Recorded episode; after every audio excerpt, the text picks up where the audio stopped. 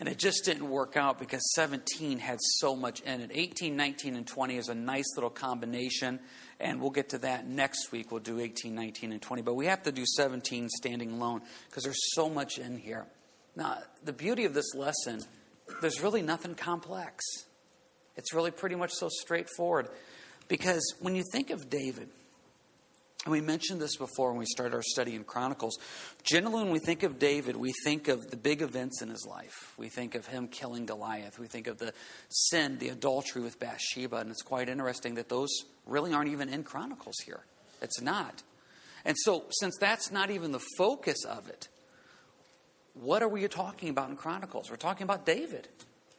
And one of my favorite phrases for David is this, and it's found a couple times in the Bible, Acts 13 and 1 Samuel 13, that David was a man after God's own heart. See, why can David be this man that we look up to so much? And why did, the God, why did God want to use David so much when this man was a murderer? He was an adulterer. Uh, this man multiplied wives. I mean, this guy did so much because he had a heart that really, honestly wanted the Lord. He really did. And what you see here in 1 Chronicles 17 is you see that heart that really wants the Lord. So the whole purpose of tonight, 1 Chronicles 17, is let's just look at David's life. And how does this look like a man seeking the Lord, and how can we apply this to our life? And it goes back to what we've been talking about since the beginning of the year. If you haven't grabbed one of these, I encourage you to do it. We started out the year doing 40 days of prayer and fasting. And we've been our key verse has been Matthew 6:33, but seek first the kingdom of God and his righteousness and all these things shall be added to you. Just 40 days for you as an individual and for us as a church to say, "Lord, what do you want us to do?" Because it's not about us, it's about Jesus. It's not about these four walls. It's about spreading the gospel. That's the main focus. So we've been talking about having a heart for the lost, prayer, God's word, your calling in the Lord, closer relationship with the Lord. And so we've been praying these last couple weeks on closer relationship with the Lord and having having a heart of service. And this is all building up to then, I hope in February here, we can stop and say, as a body and as individuals, Lord, what do you want us to do? Because if we really do believe, if we truly believe that Jesus Christ could return at any moment, and we really do believe in this eternity of heaven and hell, the Bible says, we've been studying Matthew, that wrath is coming. That should determine, that should change how we approach life. And so I want to be a man. I want you to be men and women that are truly seeking after the Lord, where you stop and you say, It's not about me, it's about ministry. It's not about, about us, it's about service. And you see David here today saying, Lord, I just want you. So what does that look like? First Chronicles 17. Verse 1 Now it came to pass when David was dwelling in his house that David said to Nathan the prophet, See now I dwell in a house of cedar, but the ark of the covenant of the Lord is under tent curtains. Then Nathan said to David, Do all that is in your heart, for God is with you. Let's just stop there real quick. Last chapter we talked about, last couple chapters, David had a heart to bring the ark of the covenant back to Jerusalem. So here's David sitting in this beautiful house. And we talked about a couple chapters ago how David had this beautiful house built. So he's sitting in this beautiful house, and he's looking out his palace window, and he sees the Ark of the Covenant. God's presence right there in the ark is sitting and dwelling in a tent. And David says, This isn't right. I have a better house than God. So, what's our first point right there? If you want to be a man or a woman after God's own heart, you think of Him more than you think of you. See, David says it's not about my house, it should be about the house of God. I'm dwelling in a house of cedar, but the ark of the covenant of the Lord is under tent curtains. So the first point is you think more about what would honor God and glorify God than what would make your day go better. Now, that is a really easy point.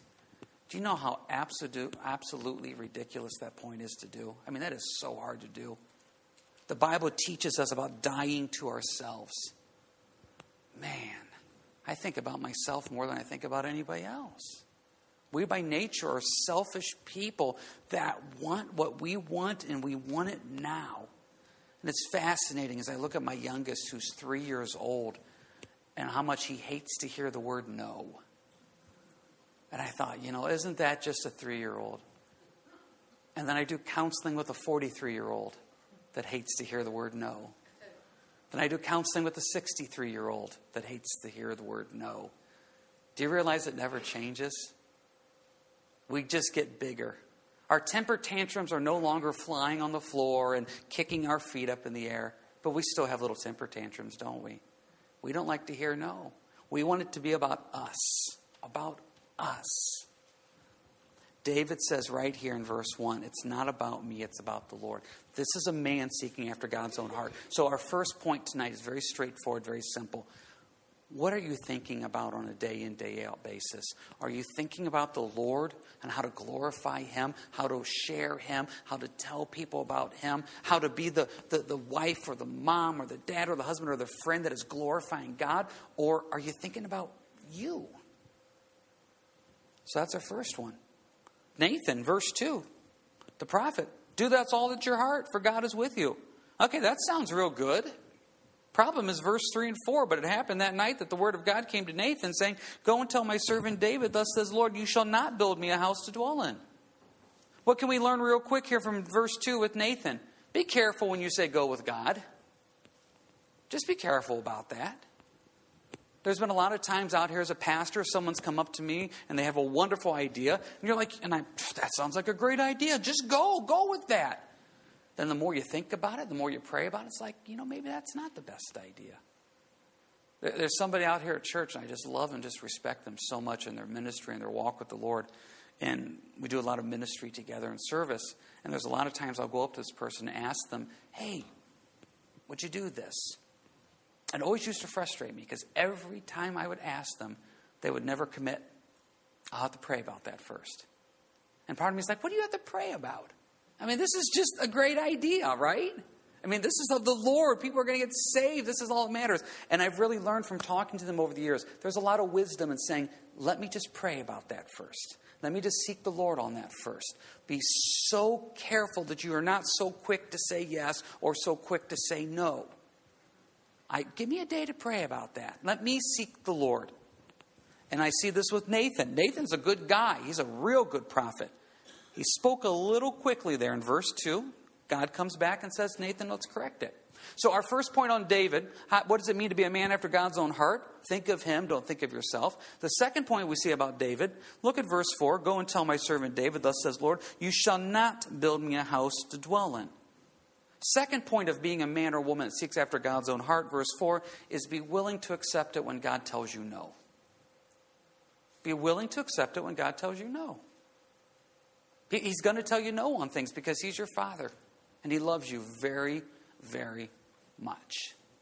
And He cares for you. Anybody that has kids at home or raised children, you know how difficult it is to tell your children no.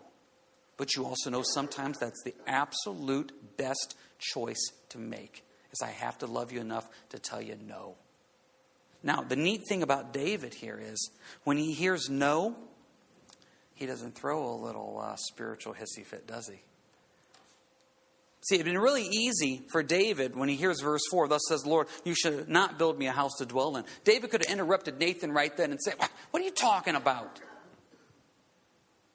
Instead, he listens. Verse 5 For I have not dwelt in a house since the time that I brought up Israel even to this day, but have gone from tent to tent, from other tabernacle to another. Wherever I have moved about with all Israel, have I ever spoken a word to any of the judges of Israel, whom I command to shepherd my people, saying, Why have you not built me a house of cedar? God says, I've been moving around left and right.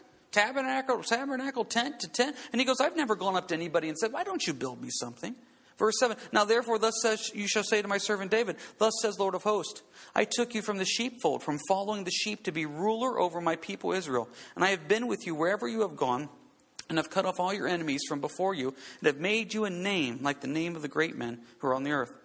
Moreover, I will appoint a place for my people Israel will plant them, and they may dwell in a place of their own and move no more, nor shall the sons of wickedness oppress them any more as I previously, since the time that I commanded judges to be over my people.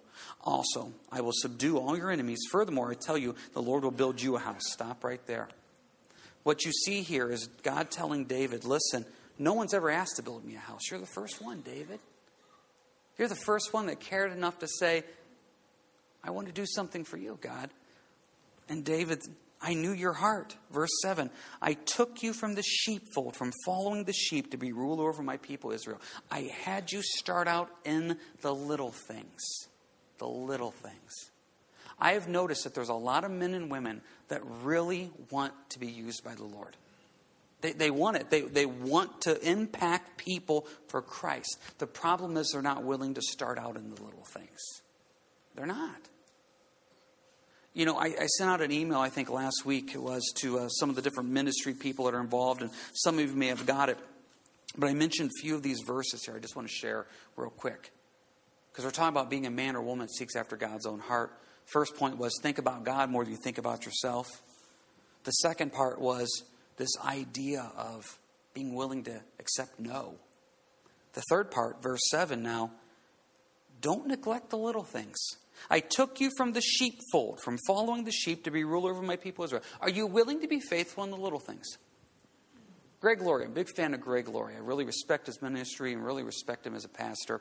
And he tells a story of just a couple of the things, the first things he did when, um, when he was, you know, first became a pastor. And if I remember correctly, the first task that was given to him as a pastor, I should say, or as a ministry leader, was they needed a doorknob replaced. So he went, they sent him to the hardware store and said, Could you pick up a new doorknob for us? And he tells the story, and he does a great job at it, of standing in front of those doorknobs and just seeking the Lord. What's the best doorknob to get? Then coming back, and once he got the doorknob fixed, I think the next step was sweeping something up. And he just goes on to say how don't neglect the little things. You want to see if somebody is a servant, give them something small. And I don't mean this in some type of setup way. Give them something small and see how they do it. Are they going to work as if working for the Lord? Because that's what matters. Everybody wants the big stuff. Okay, that's fine and dandy. If that's what the Lord gives you, that's what the Lord gives you. But are we willing to minister in the things that no one may even see? If you're a note taker, just write down some of these verses. Zechariah 4:10. Zechariah 4:10. Do not despise these small beginnings, for the Lord rejoices to see the work begin. Do not despise the small beginnings. Man, I can remember when Dawn and I had a Bible study and we met in our house 20 years ago in McClure. One person would show up, and I thought that was the greatest thing in the world. One person was willing to spend their Friday evenings with us to know the Lord. Isn't that amazing? I can remember as a young believer saying, Lord, just let me talk to one person today. One person.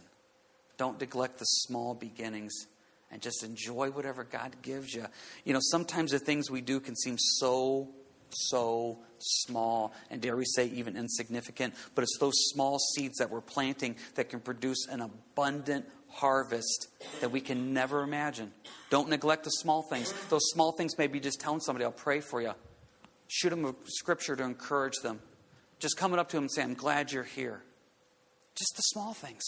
David, the shepherd boy, was faithful in the small things. God saw that. God honored that. Now, before we move on, make any quick questions, comments here about anything that we've covered thus far with David being a man after God's own heart. Okay. So, first one first, don't forget, think about God more than you think about yourself. Second one there, don't be afraid to hear the answer no. And the third one is, don't forget the small things. Be faithful in those small things. But we left off in verse 10 I tell you that the Lord will build you a house. Build you a house. Now, what did David think when he heard that? He's already got a pretty good house. Verse 11, and it shall be when your days are fulfilled, when you must go to be with your fathers, that I will set up your seed after you, who will be of your sons, and I will establish his kingdom. He shall build me a house, and I will establish his throne forever. I will be his father, and he shall be my son. I will not take my mercy away from him as I took it away from him who was before you. And I will establish him in my house and in my kingdom forever, and his throne shall be established forever. Check that out. David starts out by saying, God, I want to build you a house.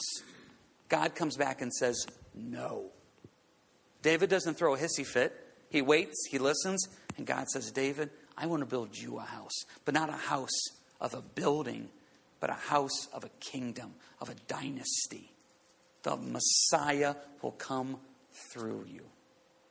The Messiah will come through you. Don't tell my kids this, but sometimes I set them up.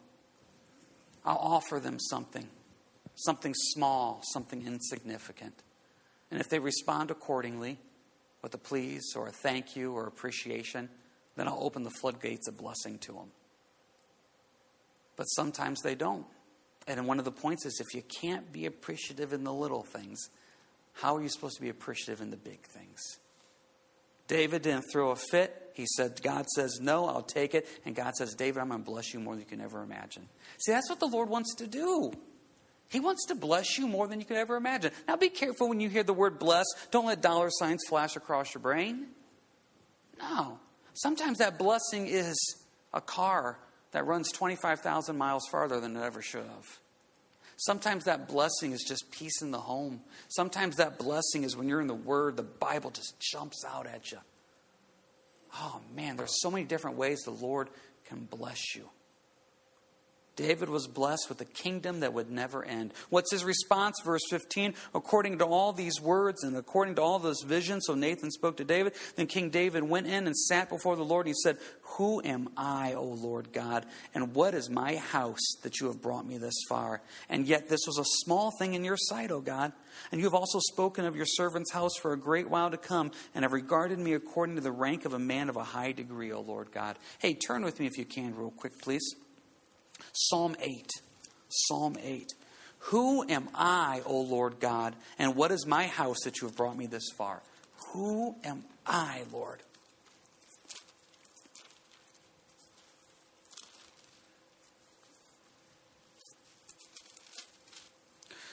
Sometimes the most effective people in ministry are the ones that wonder why in the world the Lord uses them. Because if you figured out why God uses you because you brought some special set of talents or abilities, then you're realizing that it's not God but you. That's not the way it's supposed to be. Who am I, Lord? I mean, seriously, who, who are we to do anything? Psalm 8. This is a psalm of David, verse 3. When I consider your heavens, the work of your fingers, the moon and the stars which you have ordained, what is man that you are mindful of him? And the Son of Man that you visit him. For you have made him a little lower than the angels, and you have crowned him with glory and honor. You have made him to have dominion over the works of your hands, and you have put all things under his feet all sheep and oxen, even the beasts of the field, the birds of the air, and the fish of the sea that pass through the paths of these seas. Okay, on the way home, on the way home here tonight, when you see the moon and you see the stars, who are you that God would even consider you? Now, that's not an insult. Seriously, have you ever stopped and thought about that? This world has like what, 7 billion people in it? 7 billion people. You're not special. Sorry, God love you, but you're not. If you and I would, would just immediately, right now, just die or disappear, there would be a group of people that would be crushed, loved ones that would miss us, and there would be mourning and weeping, and there would be a funeral for us. And at that funeral, there would be what? 100 people show up? Couple hundred people go through the visitation. Maybe, let's just go big 500 people stop their day to care about you leaving. 500 people out of 7 billion. There'd be no flags lowered to half staff at your passing. Years from now, they would not put a date on the calendar to remember you. The world would just keep on going. But God says right here, He stops and He thinks of you. I think about that. I just think about that in Jeremiah 29, where the Lord says, I know the thoughts that I think towards you. God thinks about you. He cares about you. The day in, day out activities that you do, He cares. He cares about everything. Everything. Isn't that fascinating? When I get home from church, and I'm talking to the boys to see how school went at home, or I'm talking to the other kids when they get off the bus. I want to know all the details. What happened? Who'd you talk to? How'd school go? What'd you do in gym today? And I talk to the kids after a while, and I can see that they get annoyed after a while. But by golly, I want to know what they did. I, I love it. If Dawn and I are separated for some reason and she's doing something during the day or I'm doing something, I'm always like, update me. Just shoot me a little text. I don't care if it's silly little things. I love knowing the little details of people's lives because I'm just fascinated by that stuff. And I just stop and I think, the Lord cares about you. And then when you look up at the moon and the stars and the sun and you stop and say, Lord, what am I that you're even mindful of me? Isn't that just fasting? David did that. What you see here in 1 Chronicles 17, you see David stopping and saying, Who, who am I that you would even think of me? Who would you even think of me? Verse 20 of 1 Chronicles 17. Oh Lord, there's none like you, nor is there any God beside you, according to all that we have heard with our ears. Who is like your people, Israel, the one nation on the earth, verse 21, whom God went to redeem for himself as a people, to make for yourselves a name by great and awesome deeds, by driving out nations from before your people, whom you redeemed from Egypt? For you have made your people Israel your very own people forever, and you, Lord, have become their God. And now, O Lord, the word which you have spoken concerning your servant and concerning his house, let it be established forever as do as you said. So let it be established that your name, okay, real quick, verse 23, let it be established forever. Why? Verse 24, let it be established that your name may be magnified. Could you catch that? A man after God's own heart thinks about God more than he thinks about himself, is willing to accept no. He's faithful in the little things. And verses 23 and 24, he does not want his name magnified, he wants the Lord's name magnified. Now, we all agree with that, right? You don't want anybody to stop and worship you. You don't want anybody to stop and write songs about you. Okay? We agree with that. Let's go a little bit easier, though. What would happen if you'd work for the Lord and no one would ever notice it or recognize it? Are you okay with that? Are you really okay with a human being not noticing anything you do and just knowing and trusting that the God in heaven sees it? Because this is what I notice a lot of times with the Christian walk. We do things that no one else may see, know, or understand, but the Lord does, and we just have to say, Lord, that's good enough. As a spouse, you may be making sacrifices for your spouse that they will never know about. Parents, you're making sacrifices for your kids that they'll never know about. You may be doing things at work that no other employee knows about. You may be doing things at church that the pastor and the board and the elders and the deacons don't even know about. But you know what? Verse 24 the Lord's name is magnified by your actions. And are you okay with that? See, because a man or woman seeking after God's own heart is not trying to elevate their name, they're trying to elevate the name of the Lord. Verse 25 For you, O my God, have revealed to your servants that you will build him a house. Therefore, your servant has found it in his heart to pray before you. Now, Lord, you are God and have promised this goodness to your servant. Now you have been pleased to bless the house of your servant, that it may continue before you forever. For you have blessed it, O Lord, and it shall be blessed forever. God told David no, but gave him something even bigger and better. Isn't that amazing? He told him no and gave him something more than he could ever imagine. Remember that passage in Romans? Our God is able to do exceedingly abundantly all that you say or think. That's what the Lord does. And that's what I see in David's life. David's looking out his palace window, sees the Ark of the Covenant, and says, That's not really right. God shouldn't live in a tent. I'm going to build God a house.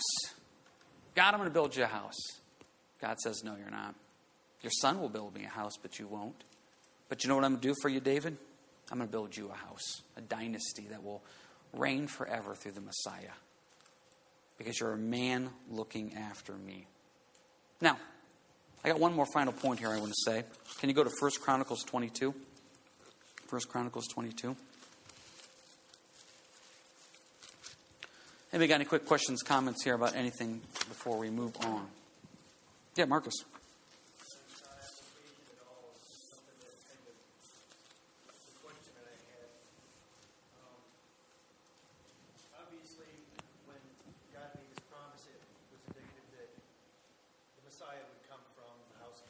Mm-hmm. How do the Jewish people not look at that and stay, still say, you know, hey, I need to follow lineage, I need to look at this, and, and yet today want to know where their ancestry lies and, and in the house of David? Right. I mean, why? If I follow your question, I guess the verse that comes to my mind is what Paul wrote that blindness has happened in part to Israel. They're so blind and what Jesus was trying to tell Israel, and what you see Paul trying to tell Israel, is you guys think you're okay because you're of Abraham. And you guys think you're okay because you can trace your lineage back to Abraham. And what Jesus tried to tell them in the Gospels is that's no longer good enough. You need to know me and know me personally. So I guess what I hear you saying there, Marcus, is why is that still a big deal to them? Because they still have that Old Testament mentality that they are Jews, they're of this lineage, and so therefore they're in. And they're not in, and the problem is they need Jesus. And there's a blindness, I think. Actually, it was meaning more like uh, if they say that Jesus Christ was not the Messiah, Mm-hmm. why aren't they still looking and still? Oh, I see what you're saying. Certain groups are still looking for the Messiah. There is. Um, you know, if you really study out Judaism, and there's different sects of Judaism, just like you would find different sects of supposedly Christianity, and there is a group of Judaism that's still looking for the Messiah. They are. They are still looking. And there was a group of Jews that actually thought that uh, when Israel became a nation in 1948, they looked at that as the fulfillment of a Messiah prophecy almost. That this idea that the nation was saved. But there's still a group that's still looking for the Messiah to come. So, anybody else have anything here before we move on? Yeah, Shirley. there was a reason that uh, God didn't want David to do it. Yes. He had blood on his hands. If you read later on here in Chronicles, when um, it comes to Solomon and says, You get to build the house, and the reason I didn't choose your father is because your father was a man of war, and your father had blood on his hands. And there's a lot of truth, obviously, to that statement right there that the Lord sees, and the Lord knows, and the Lord keeps track of a lot of different things there. And David was a man after God's own heart. There's no doubt about that. But David also made a lot of stupid choices. And what you see here in those choices, those choices have ramifications. And, and there is grace and there is mercy. And aren't we so thankful for forgiveness? But there's also the truth of the teaching that the choices that we make on this earth do have ramifications to ministry. And what happened with David is some of those choices he made came back to cause problems. And one of the things was he was not able to build uh, the temple that went on Solomon because of David. You do reap what you sow, yeah. And as we get a little bit farther on here in uh, Chronicles, we see some of the ramifications of these things. David, because of these choices, of these affairs and these murders, etc., he has constant turmoil in his house. We have half brothers raping half sisters, and we have half brothers killing other half brothers. We have uh, Absalom's rebellion, and it's this, this whole trickle down effect because David was a man with blood on his hands. And there's a lot of truth that. And I, I don't say that to scare anybody. I don't say that to anybody because God loves and forgives. But the truth is, there are consequences to our actions. And we need to remember that. You know, Paul wrote in Galatians 6 you do reap what you sow. We do. Anybody else have anything here before we get to the final point? All right, real simple point. God said no, you can't build it. But look what David does instead. 1 Chronicles 22, verse 14. Indeed, I have taken much trouble to prepare for the house of the Lord 100,000 talents of gold and 1 billion talents of silver, and bronze and iron beyond measure, for it is so abundant. I have prepared timber and stone also, and you may add to them. Moreover, there are workmen with you in abundance, woodsmen and stone cutters, and all types of skillful men for every kind of work. Of gold and silver and bronze and iron there is no limit. Arise and begin working, and the Lord be with you. David also commanded all the leaders of Israel to help Solomon his son. David was not able to build the house, but you know what he did? He got all the materials around to do it. Now, here's a quick, quick point. When God tells you no, you can either focus on what you can't do or you can focus on what you can do. And that's not only with that, that's with anything in life. As you get older in life and there's more things you can't do, you can sit there and focus on what you can't do, or you can focus on what you can do. And what we happen to do a lot in life is spend so much time and energy whining about the things we can't do. Where God says, no, focus on what you can do. David, you can't build me the house. David says, you know what I can do? I can get the material around to build the house. And that's exactly what he does. So I don't know if there's something right now where the Lord has told you no, and you can't. And that's really bugging you. Okay, you could sit there all day and whine and moan and complain on what's wrong, or you can stop and say, okay, that's a closed door. That's a no. So if I keep dwelling on that, it's just going to make me angry and bitter and upset. This is not what I asked for in life. This is not what I wanted. This is not. Okay, or you can focus on what you can do. Lord, you've opened up this other door, so I'm going to focus on that. I love that in 1 Chronicles 22. A man after God's own heart does not focus on what he can't do, he focuses on what he can do. So, this is what we can learn from David. Accept it when he says no. Think of him more than you think of yourself. Don't neglect the small things. David was the shepherd boy that came. Magnify the Lord. Don't magnify yourself. And don't focus on what you can't do. Focus on what you can do. And when you put that whole package together, that's David, a man after God's own heart. And what a beautiful picture that is. So next week, we'll get into 18, 19, and 20. It's a nice little three chapter subject there, and we'll continue our study here through Chronicles. Hey, does anybody have any final questions, comments about anything before we close up with a word of prayer? All righty, let's pray. Lord, just as Matthew 6.33 says, seek first the kingdom of God and all his righteousness. We're not just saying that, we're, we're meaning that. Lord, as individuals, as a body of Christ, we want to seek you first. Reveal to us the plan, the step on what you want us to do to magnify your name, to point people towards Jesus Christ, to look beyond these four walls, and to really represent Jesus Christ to a dying world. Lord, I pray for your blessing upon Saturday with that evangelism class, that this, the people that feel led would come out just to be spirit led to tell people about you. Pray for the baptism that you just put on the people's hearts that want to get baptized, Lord, to take that public stand for you. We love you, we praise you, and thank you for the opportunity to minister to you and for you. In your name, amen. You guys have a good week and God bless. There'll be a time of prayer up here. If anybody has anything they want to pray for, feel free to pop on up and we can pray.